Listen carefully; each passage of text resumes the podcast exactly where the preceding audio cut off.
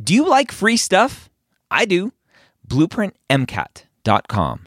Go sign up for a free account, get access to Blueprint MCAT's diagnostic, Blueprint MCAT's full length one, Blueprint MCAT's amazing brand new spaced repetition platform with over 1,600 flashcards already made for you, as well as their amazing study planner tool. Schedule out the content so you know if you are on track to take the MCAT when you need to.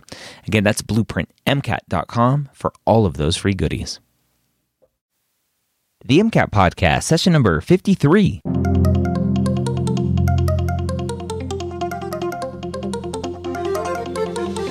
A collaboration between the medical school headquarters and Blueprint MCAT.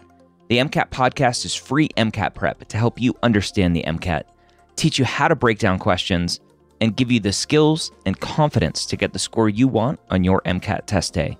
Learn more about Blueprint MCAT at blueprintprep.com/slash MCAT.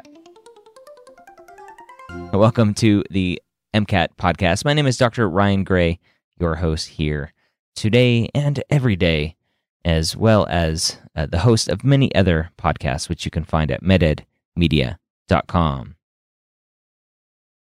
This week on the MCAT podcast, we're going to cover a question that comes up a lot, and that's all about your MCAT score and it being unbalanced. Let's go ahead and dive right in. All right, Brian. So we've recently covered MCAT. Uh, what's a competitive MCAT score and MCAT retakes?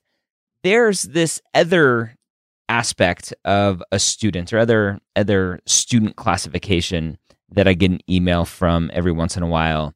They get a good overall score, a 506, 507, 508 or 509 like we were talking about with the competitive score, but it's a very unbalanced score, meaning their their sciences are 130s but their cars is like a 123 in in your experience, what do you do with those students? Mm-hmm. It's funny you say that because I literally just heard back from one of my own tutoring students who was very, very bright, very, very hardworking.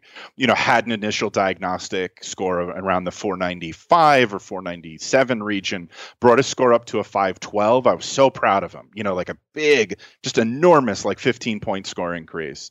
Uh, and 512 is great. I mean, that's a hmm. phenomenal mm. score, but he literally got the score you just said. He got a 123 in cars, which was his lowest verbal score ever. I mean, on any practice test ever. He just had a total WTF day as far as verbal went. Uh, and so even with a 512 and a 123 cars, um, and the answer for him w- was very simple. I mean, of course, you, you have to retake, right?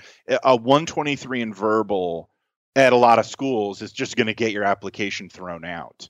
Um, really noteworthy in this regard is the Canadian schools. There's a couple of them where they actually only look at cars. I mean, I'm exaggerating when I say only, but like they just care that you have a really good verbal score because they know they can teach you the science. Mm-hmm. Um, so when we talk about how bad is an unbalanced score, it depends on the nature of the unbalance, how extreme it is, and what schools you're applying to, of course, right? I mean, Ryan, you must see some of this in the clients you work with, right?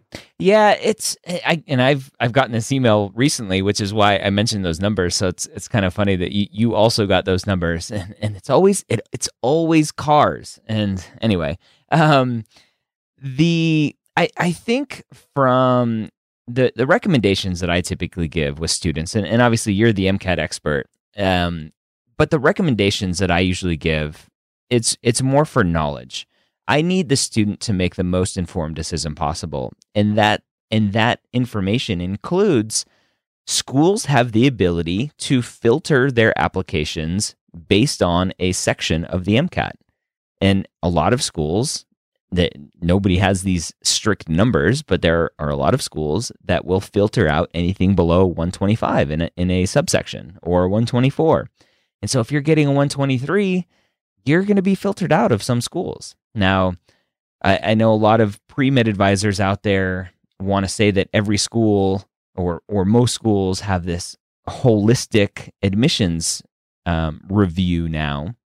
And while I agree with that to some extent, that the the truth is that there are thousands of applications and schools don't have time to look at all of them, and so they'll they'll rack and stack them and and put the highest MCAT and GPAs first, and yours might not ever get looked at because it's just too low and they've already interviewed everybody that they want to interview for the application cycle. So I, I think with the knowledge that you're going to be filtered out of a lot of schools, but there are still going to be some schools that will take a look at you.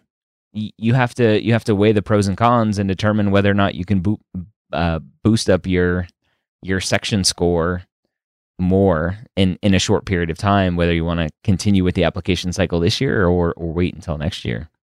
Yeah, and, and every student is unique, of course. I mean, that's that's both you know how you work with individual students, and at Next Step, we spend so much of our focus on on one-on-one tutoring is because every kid's situation is unique. So it's kind of hard to give the definitive answer in a, in a little five-minute podcast, but. I, I, would go back to what we had been saying about retakes a couple weeks back about like what what are you going to do different or what what's your particular situation like the the student of mine I referenced I absolutely told him to immediately just re-register and retake the MCAT. And we had like one additional tutoring session to make sure that his skills were still there. And I told him to retake it because in his case, he had literally never scored below 125 in cars ever. Like mm-hmm. his baseline coming in was 125 and he was getting 126s and occasionally a 127. So that was clearly a fluke and he needed to retake immediately. Um, we, I've had other students who get really unbalanced scores where their cars or um, occasionally it's the chem phys if they have like a really weak chemistry and physics background um, where they got an unbalanced score but it was actually in line with their practice tests and so what that told us was you know the improvement that we saw wasn't enough we need to keep working and do we have another three months to essentially just restudy really hard on this section and then the calculation finally comes down to um, exactly what you said. Do, do I retake and apply this cycle, or do I need to consider pushing back? All right, so there you have it. I hope that helped guide you further along on your MCAT journey. I would love for you to take a look at what Next Step Test Prep has to offer in terms of their one on one tutoring. Next Step Test Prep is the key to performing well on the MCAT. If you are struggling, if you've taken Kaplan, if you've taken Princeton Review, any of the other quote unquote big box test prep companies, and, and you're not doing well, take a look at Next Step Test Prep one on one tutoring. I have a student that I'm working with right now, used the higher score guarantee from Kaplan. He didn't do well on the MCAT, scored a 499 as, as his highest score got his money back from Kaplan based on their high score guarantee or higher score guarantee, whatever it's called. Went and has worked with a tutor with Next Step Test Prep for just two weeks now or three weeks, and already took his first full length and scored a 506. A one on one tutor is there to help you score the best that you can score, not based on an average of the class. Go check out everything Next Step has to offer. Use the promo code MCATPOD, that's all capital letters, M C A T P O D, at nextsteptestprep.com. All right, I hope you join us next week here at the MCAT podcast. Don't forget to check out everything else that we have to offer at MedEd Media. That's M E D E D media.com.